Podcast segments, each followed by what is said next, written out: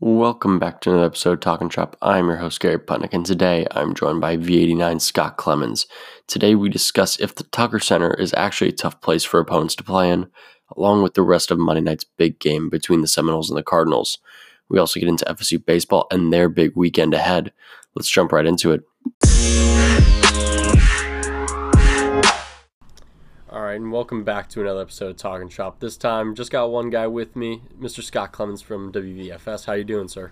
I'm I'm doing all right. There's been a lot of kind of interesting news coming out for Florida State stuff this week, specifically the Andy Katz tweet from what was it like 30 minutes ago, which I think we're gonna get into. Oh yeah, we'll get we'll get right into that. But first, let's talk let's talk about some other headlines around Seminole athletics. First off, we got some FSU golf news.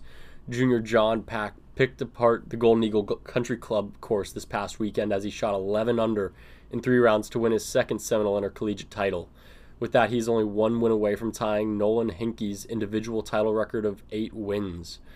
And then onto the pool now, where we, FSU won the silver medal in the 200 meter medley relay and the bronze in the 800 free uh, relay at the ACC Championships in Greensboro, North Carolina. And last but not least, we got FSU Beach Volleyball, who got off to a hot start last weekend, where they went 7 and 0 in the Seminole Beach Bash. The Noles lost only two matches the whole weekend, so I'd say it's a solid weekend if you ask me. And they'll continue their season with four matches at the Hilton Head Island Invitational in Hilton Head, South Carolina. So a lot of other a lot of other headlines coming out of around FSU athletics, but First, we got to talk about what you just mentioned. The Andy Katz from NCAA March Madness, who's on NCAA March Madness, tweeted out on their Twitter, and it's regarding Andy Katz podcast. I think it's called March Madness 365. Yeah, that's what it appears. So he put out a he put out a list. He ranked the top ten most difficult home courts to play at this season. This season, the 2019 2020 season, not the past four seasons, but the past just this one season and he ranked it from 1 to 10 Gonzaga, Kansas, Kentucky, Maryland, Auburn, Dayton, Oregon, Baylor, BYU, and Rutgers. If you missed it, Lord. I did not read Florida State because I don't know where the heck his head is at. But just to give you some, if you're if you don't follow FSU basketball, I know a lot of people in the media don't really watch it that much, and it it's it shows because uh, was I know on on the on Monday night or yeah Monday night after the big win against Louisville, uh, I think Kevin Negandhi or whoever is doing the Sports Center was saying because uh, the Trent Forrest uh, dunk was the number one play. He said who's quietly been FSU's quietly been sitting at number six this season. Yeah. So that just goes to show you that they don't really pay attention at ESPN either. But if you haven't been paying attention, FSU has yet to lose a game at home this year. Last time they lost a game at the Tucker Center was last year against Duke, which was a buzzer beater, very close. Buzzer beater, Cam Reddish. I'm still mourning that game. But... Yeah, tough one. And then they, and then dating back to 2016, they've only lost two other games at the Tucker Center. 2016 to 17 season, they didn't lose a game. 17 to 18 season, they lost only one game to Louisville, and then last season they lost to Duke and Virginia at home. So, where where is Andy Katz getting this wrong? Why doesn't he realize that Florida State is a team that belongs in this top 10? I know this really isn't that big of a deal because it's just some random guy. It's just a guy who does a podcast. His top 10 list, I know if we made our own top 10 list, people would be like, why should we really care about these guys' top 10 list? But because I think it's mainly because he's got the NCAA moniker next to his name that yeah. people take notice. I mean, it's def, but kind of what you've been saying before with no one in the media what watches FSU basketball. I would very much agree with that. It was uh, that was a lot of the talk earlier this year where uh, I think it was MJ Walker said that uh, FSU was the most disrespected team in the NCAA, and also going back to last year, Ham or Coach Hamilton did an interview with. It was after the I think it was the ACC tournament where we had a bunch of success, and he was like, I completely expect and some what am I trying to say here? Uh, someone had asked them like how like did you what do you do you take this uh your success coming as a surprise? He was like no, but I'm sure y'all do because y'all couldn't name any of my players before the start of the season, and it was that kind of like it was that kind of dirt that I think this team recognizes, and they do feel disrespected and honest and as honestly, they should yeah, honestly as they should. I mean Jay Bilas the fsu put out a bunch of quotes from the other night from the big win against louisville. Jay Bilas was quoted saying about the tucker center about the game at the tucker center. He said this was an impress this was as impressive an atmosphere as i've ever seen anywhere. Dead serious. I just think it was the people in it. That just goes to show you like people in tallahassee they've recognized this team. They know they're good and they know they're they have a chance to be great and everyone else sees it here in Florida. Maybe I don't know about the rest of Florida, but up here in North Florida, everyone sees it. But it's crazy to think that people in the media. I know that we do have some FSU does have some people in the media that are on their side right now. I know Jon Rothstein has taken notice, but he doesn't just have hobbies. He just watches college college basketball, so he really knows a lot about the game. And not saying that Andy Katz doesn't either, but it's just maybe he's just watching too casually. Maybe I don't know if he's stuck in his northern bias or I don't know if I know like we have the southeast bias for college football. Yeah. Like I guess there's that northern bias or the blue blood bla- blue blood bias for college basketball, and FSU just they're getting disrespected. No one recognizes it, and even down to like Cor- like was another writer for War Chant, uh, Corey Clark. He was quoted saying. Never in my life have I heard a noise louder than what the Civic Center produced on Monday night during the Seminoles' 82 to 67 win over Louisville. And from a guy that's been here for a while, covering FSU athletics and covering them very well, that's a lot. Like that was, and I wasn't able to make it because I was out at I was here at the at V89 recording Tomahawk Talk. But when I got home, I caught the second half of the game, and I had my TV turned up so I could actually hear what was going on there. And after the after the Patrick Williams dunk was I think that was a 13 to 0 run or 15 to 0 run at the time. yeah, time. something crazy like that. That was the loudest I've ever heard it. And then Trent Williams made it even louder after he posterized Nwora on the breakaway dunk later on. Yeah, I I was fortunate enough to be at the game. I Mhm. had fought the student ticket scene to be in in order to go, and that I remember I was sitting with a buddy of mine, and I had I had to drink tea afterwards. Like we had gone to Moe's or something. I ended up drinking tea because my voice was gone, and we were like, because it had all happened like when when we talk about these runs like the 15 to nothing run or the 20 i think it was like 20 to 3 throughout that entire period you we make it seem like there was this sort of like automatic shift it wasn't like that i had literally i was look i was i don't know if i had zoned out or anything but i had i remember i was sitting there and we were down by 11 at one point. Then i looked looked over and we're only down by three. And then i look up and then i look up again and we're up by five and patrick williams is just destroying every everything. And it's this very kind of it was very this kind of surreal moment of everyone just coming together and was like oh crap we're gonna do this. Hmm. And it was crazy. I like Alex Krutchik for uh, W or for the FS View. He wrote a great piece from a fan's perspective. Go check it out on FS, FSUnews.com. But it was just something insane to see, and like it wasn't all just the players. I mean, the players even credit. I swear, after every single game, the players and Coach Hamilton, someone says something about how the fans have been so great each and every game, and that's the truth. They're not just saying that to blow smoke up everyone's butt right now, but like they're actually mean that because the fans have been there. And like I know like I haven't been able to go every single home game this year because I've had to do a lot of other things for media, but going back to last season when FSU played Purdue, that was the loudest I've ever heard and that was the most energetic I've ever heard after uh, Trent made a I think Trent made a buzzer beater shot or not a buzzer beater, but he made a last second shot to force uh, Purdue to try and make a half court shot to win the game. FSU ended up stealing the ball and uh, running out the clock. But I thought that was the loudest that place could ever get at the time. And then seeing it on Monday night in the fashion that they did it, it really shows how the crowd can really help turn these games around because the crowd, I, you can see probably the crowd got into it a lot more in that second half because the first half was kind of slow, wasn't really a great game for FSU.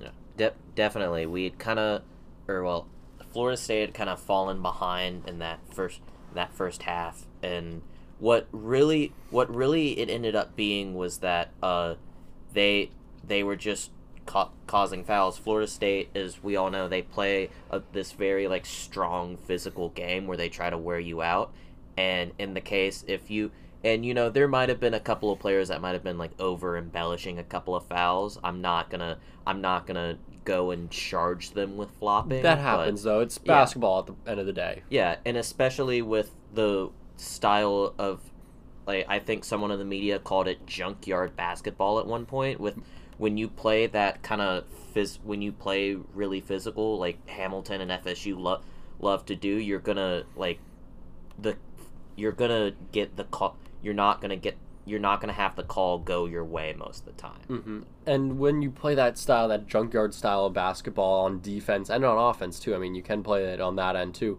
But when you play that style on defense, it causes a certain amount of panic because they really didn't seem to be playing that same style junkyard dog defense on first half.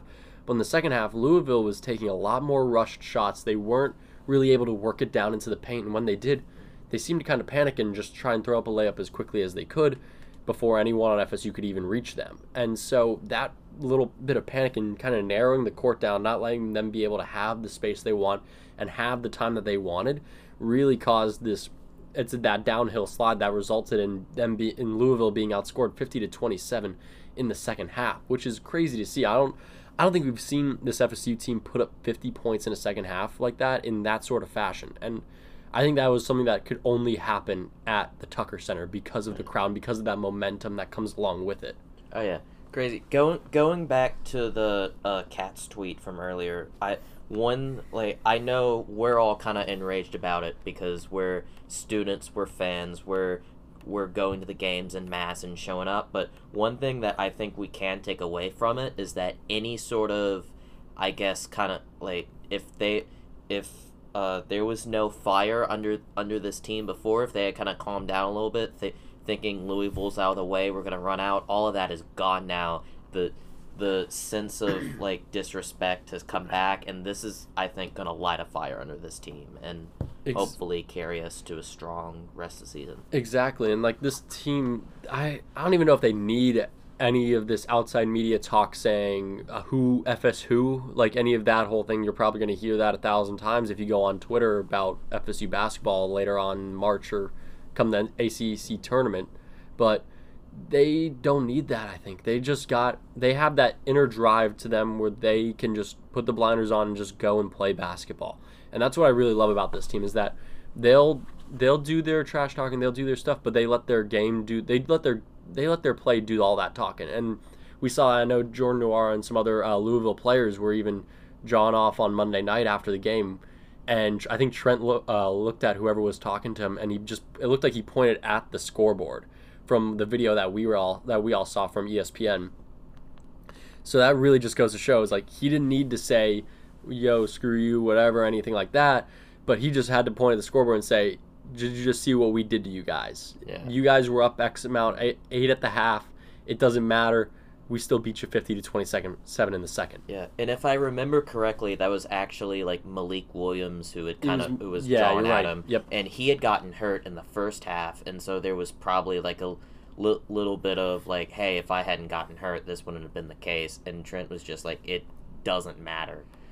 Like, yeah, I don't know if yeah, I don't know if him being out. I mean, granted, yeah, it was he only played that two minutes. He had he came down on the after getting a rebound and he twisted his ankle. yeah. And so yeah, that does play a big factor, but still, I don't know. It's Does- just that moment. Does that momentum come about from the fans? Does momentum come about from the team if Malik Williams isn't there? And I know we say it's a team game and not one man makes every team and makes the whole thing go, but would it have changed it that much? I I mean it def I think the game definitely would have been closer and had he and had Williams played that full game it would have had like he definitely would have had more of an impact but I don't think it erases the like 15 point like cuz that's a huge It's gap right there for one single player to cover. Exactly. Like that's the thing. Like if you look at it from a Moneyball perspective, like they in the movie it was always like we got to find X amount of players to replace X amount of at bats and runs and whatever. Was would Malik Williams be able to replace 23 points or find was are there 23 points in Malik Williams in that one game that can bring it to even a tie ball game? And I don't know if there was. Yeah. And even if there was, maybe FSU scores a little bit less points because his defensive presence comes in and maybe stops a few more layups, maybe stops a few more shots, whatever. But I still don't think it does. I don't think it makes that huge of a difference. I still think FSU wins in the second half because this team has proven they can fight in second halves and they can come out every single time. And regardless of how they exactly play in the first, they can straighten right the ship and get it all straightened out like they did against NC State the previous weekend. They were down. What is that? I think it was five points at the half. Then they'd come out and score 40 in the second. So I mean, not 50, but 40 still is an impressive number, and they outscored NC State 40 to 29. So it's pretty much the same exact thing, and that was a road game in NC State.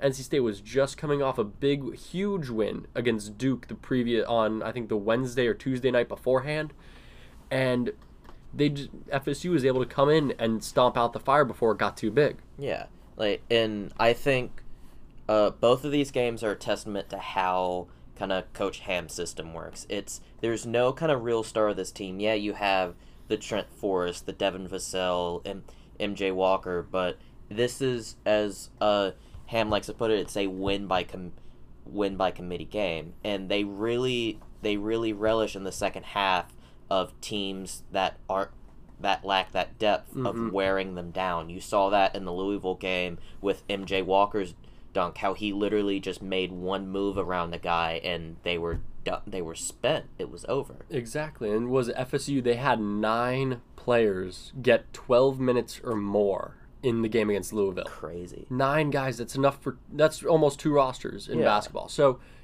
it's so tough to compete with a team that way. And I know not every guy out of those 9 guys who put up 12 minutes or more put up over 10 points, but any night of the week those guys can do that.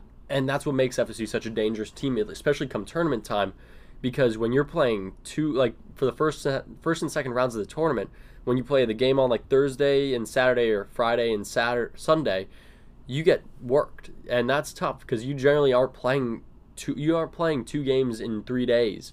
You're not doing that kind of work generally, so that's where FSU is really going to have that huge advantage coming down the stretch, and that's I mean, I didn't see it at the beginning of the year, and I didn't believe it at the beginning of the year, and I didn't believe it going into this season that this team has a chance to make a Final Four and maybe even do better. But I'm starting to see it all come together now. Yeah.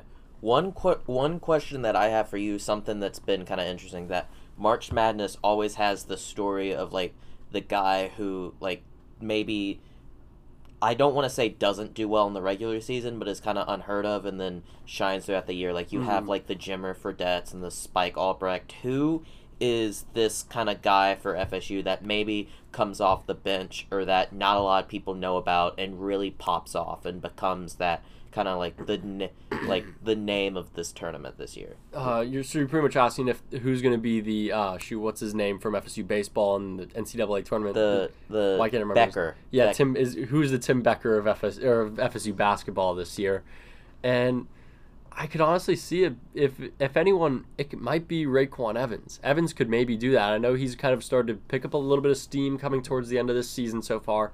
He's starting to understand his role, and say Trent Forrest gets in foul trouble in one game early on in the tournament or any game in the tournament, they're going to need Evans or Polite to step in there and help out with some guard play because MJ Walker can't play a full game. You can't have Vassell take it up all the time you're going to need another guard to really help you do that. And I think RayQuan Evans can.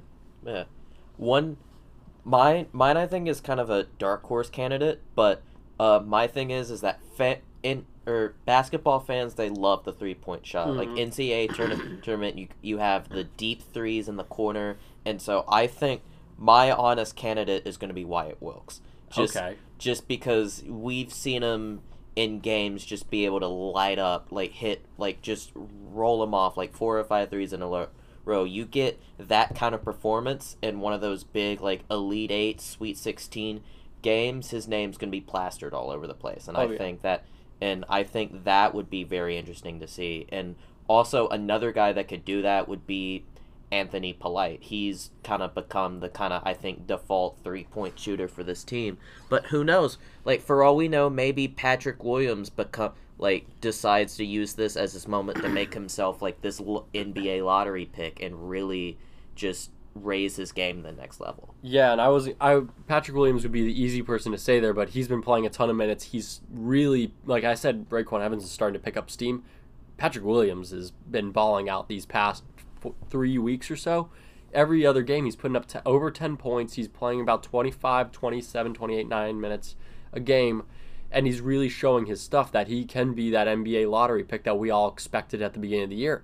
And he's playing from the role that Mfiondu Kabengele kind of played from last year, the wait about till the U16 timeout or a little bit beforehand, and then sub him in. And he really loves. It seems like he's really been accustomed to that role, and he enjoys it almost. Yeah. I mean, that guy is. I mean, he's just a walking block party almost. Oh like goodness. he, like his his abilities on defense are absolutely insane.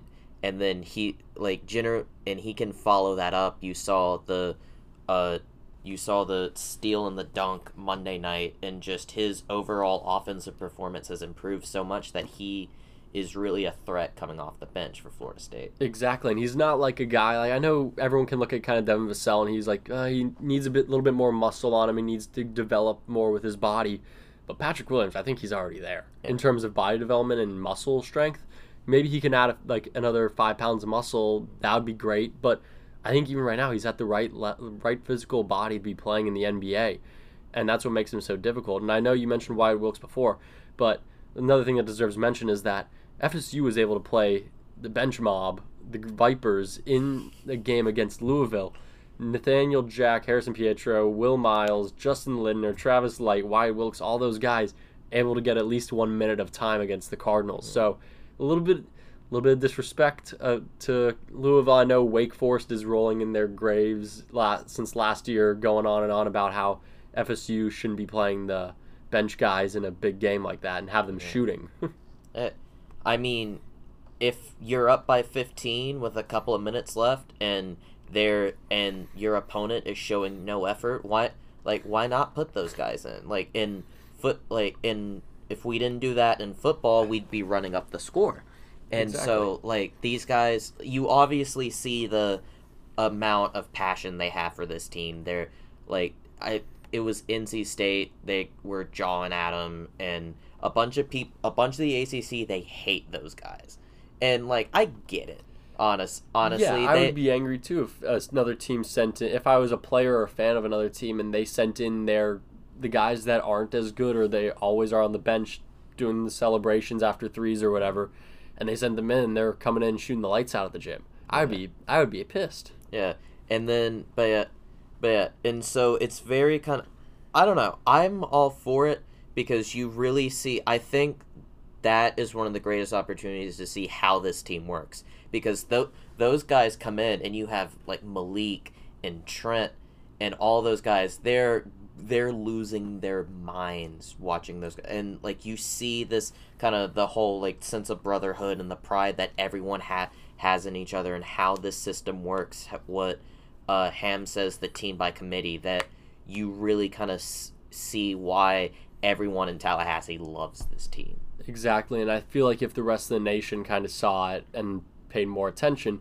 everyone would. I I don't know if I maybe people would say, oh, I don't like FSU because it's FSU, and they kind of are thinking about the football side of the university. But this this basketball team is completely different. This is a love. This is a very likable team in my opinion, and I don't know. There's too many spots where people can point out and say, yeah, these guys are a bunch of a holes. Yeah, I our our day will come. I think you give us like this turn.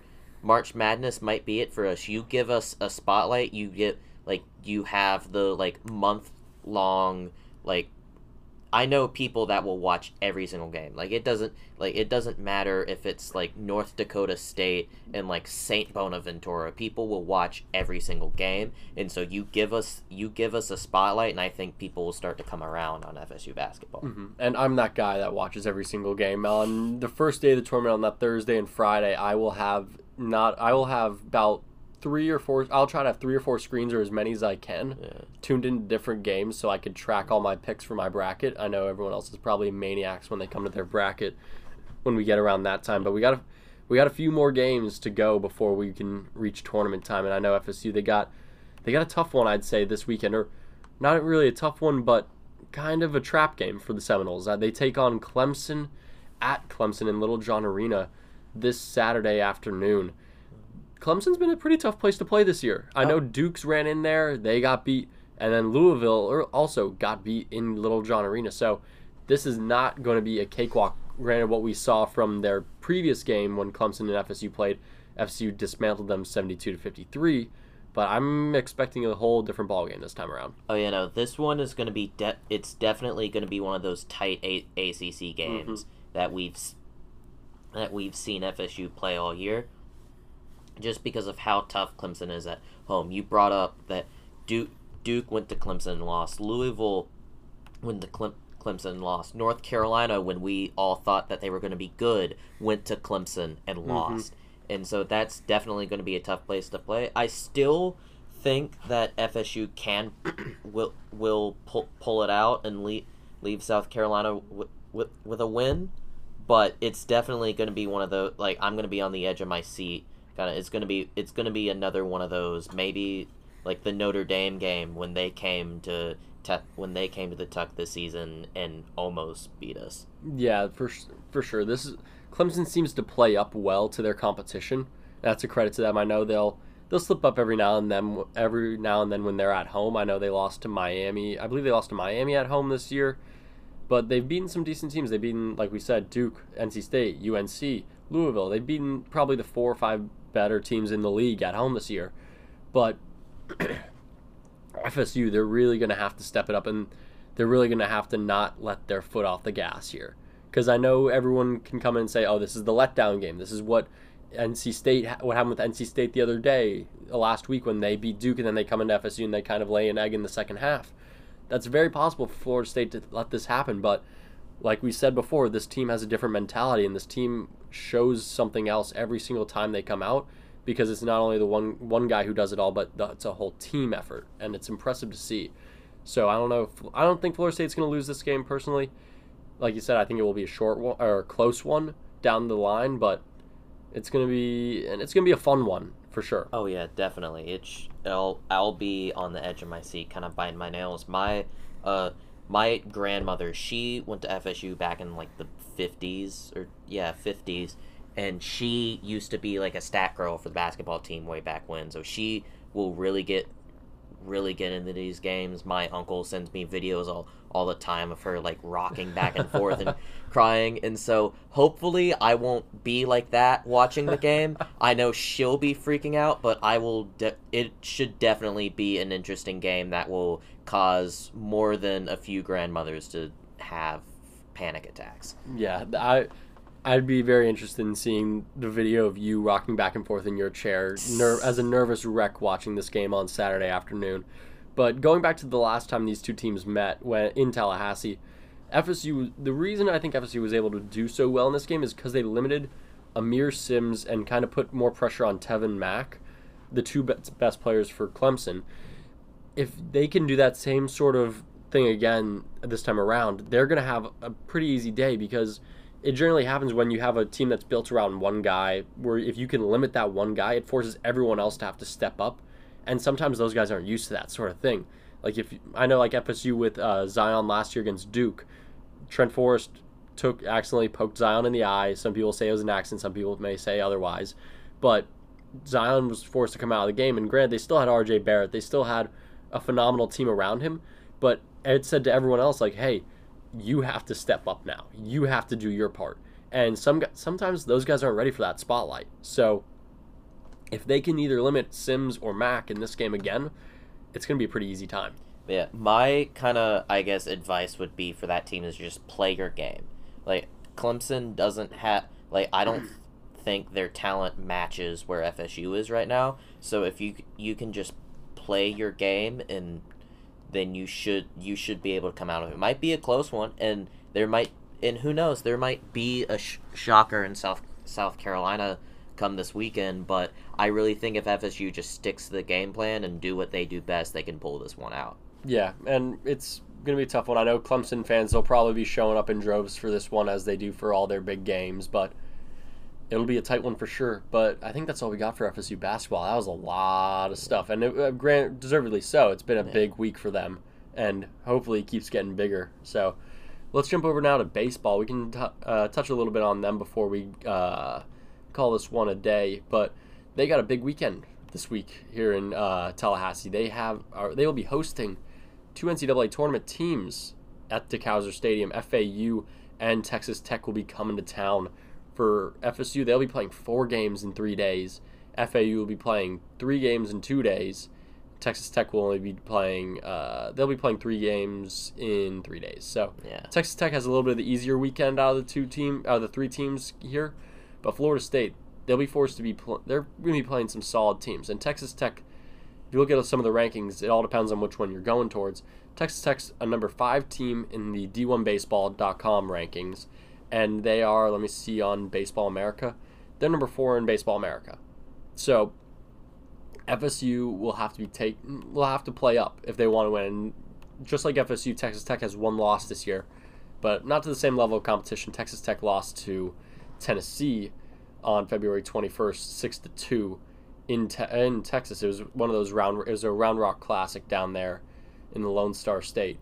And compared to Florida State's loss to Niagara in Game One of the season, I know people will say, "Oh, they shouldn't have lost that game. How could they lose to a team that uh, can't even play outside for X amount months out of the year?" Considering Niagara's from around Buffalo, New York, and the FSU has since shut. I'd say shut up those haters and shut up those critics about that Yeah. with their mainly with their bats. This Oh, yeah. team has been raking all over the yard since, especially Elijah Cabell. Elijah Cabell has been a monster.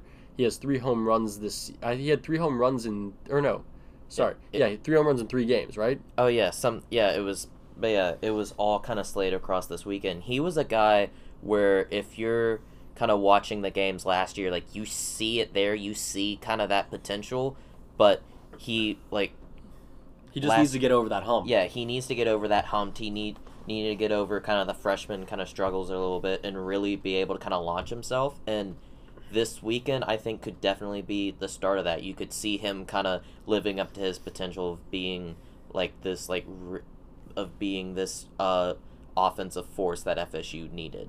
Exactly, and I mean he had those three home runs last week, and he has 15 RBIs so far this year. Crazy. 15 total bases, and then he also has eight hit by pitches. Yeah. The And- dude, the dude's a magnet right Yeah. now. And some great hair too. Like Pretty decent hair, yeah. Like that that mane is flowing when he runs. The what is it like Elijah Cabell's hat? Like the joke Twitter account's one of the best things I've seen in a while. Yeah, whoever runs Yeah. that's doing a pretty good job. It kind of reminds me of the Blake Bortles facts Oh, Twitter yeah. account. They kind of are like the same thing in a sense. But Cabell, not only does he have those eight hit by pitches, but six walks and only nine strikeouts. Granted, that means he's sec- tied for second on the team in strikeouts right now with Matheu Nelson.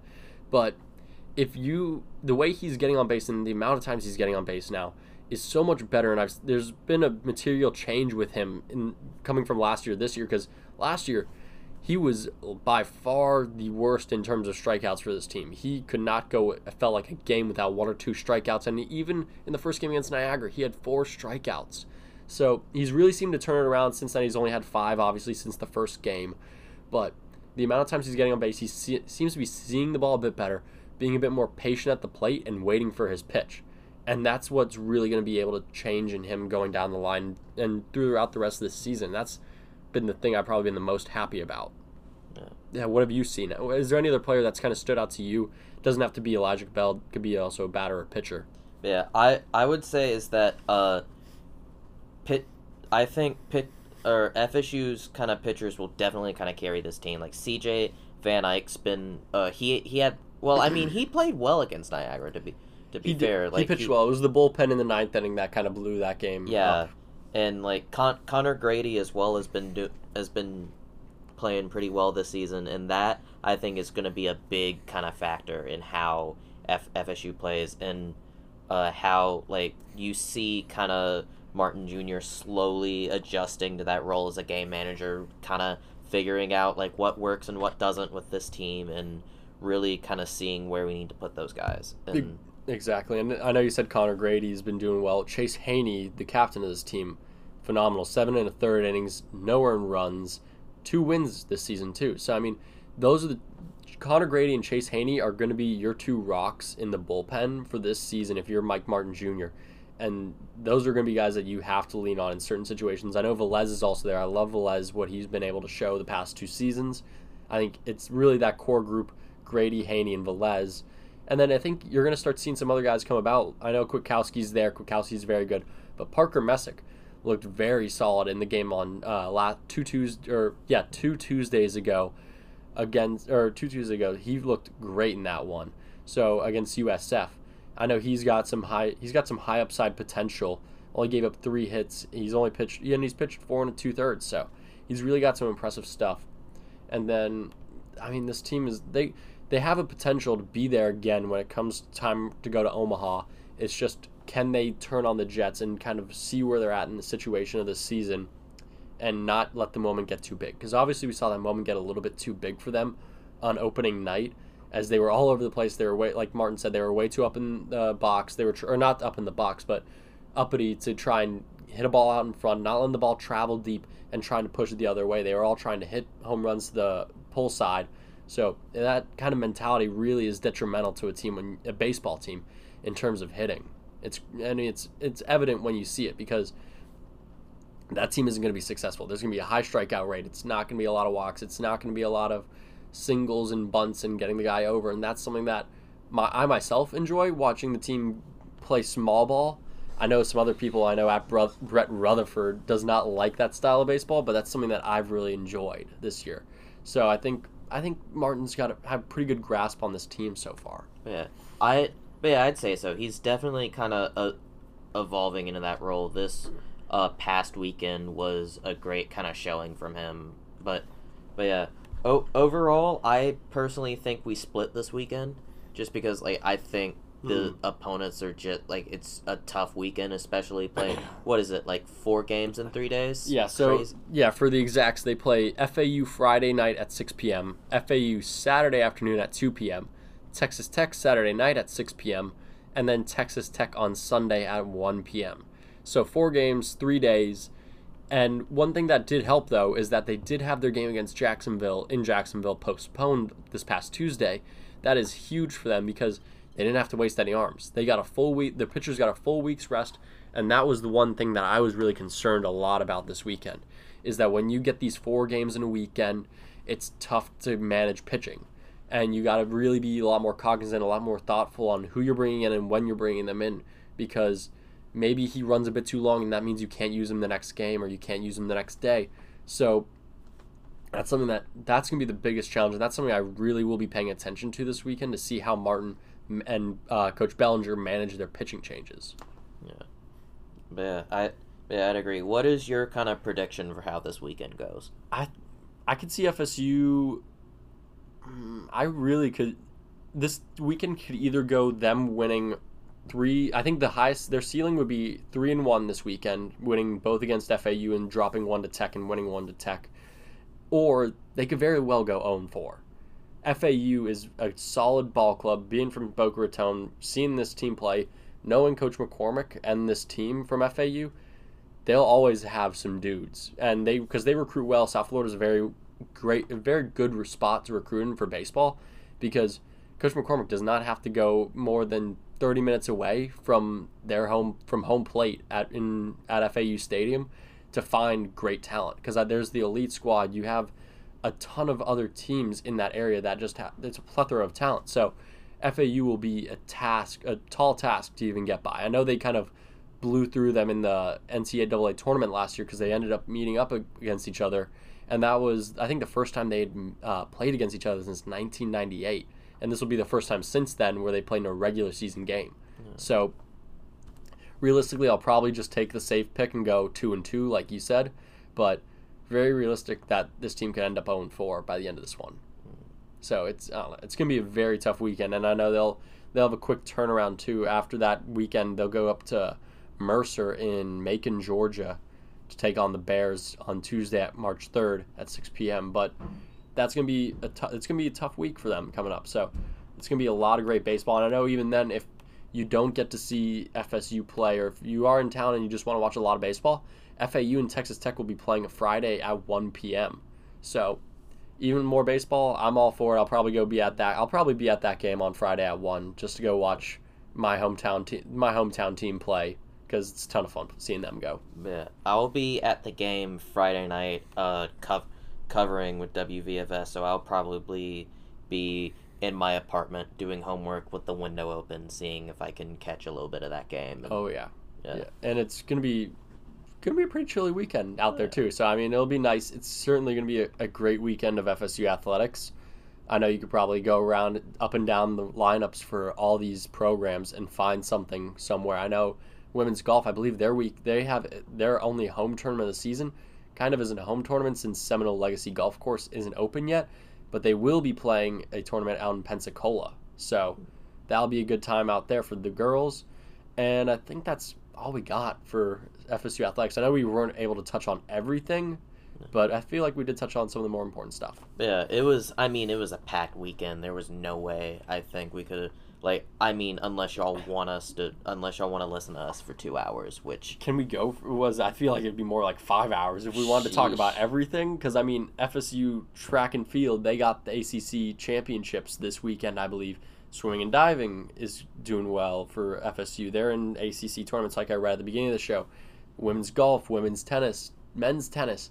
There's so much FSU softball. They got the Woo Pig Classic this weekend out in Fayetteville, Arkansas. Yeah. So I mean, it's it It's- a lot. it's a good time to be a fan of FSU athletics right now. There's a lo- we have a lot of or Florida State has a lot of things going for them right now, all across the board, and it'll it's definitely an interesting month in sports to say the least. yeah, it'll certainly be a fun weekend and a fun rest of the spring too. So I think that's all we got uh, for Scott and myself. Well, that's it, and we'll see you next time. Thank you for listening to this episode of Talk and Chop. Follow us on Instagram and Twitter at FSView Sports. Also, subscribe to us on Spotify, Apple Podcast, and Google Play. Thanks again, and we'll see you next time.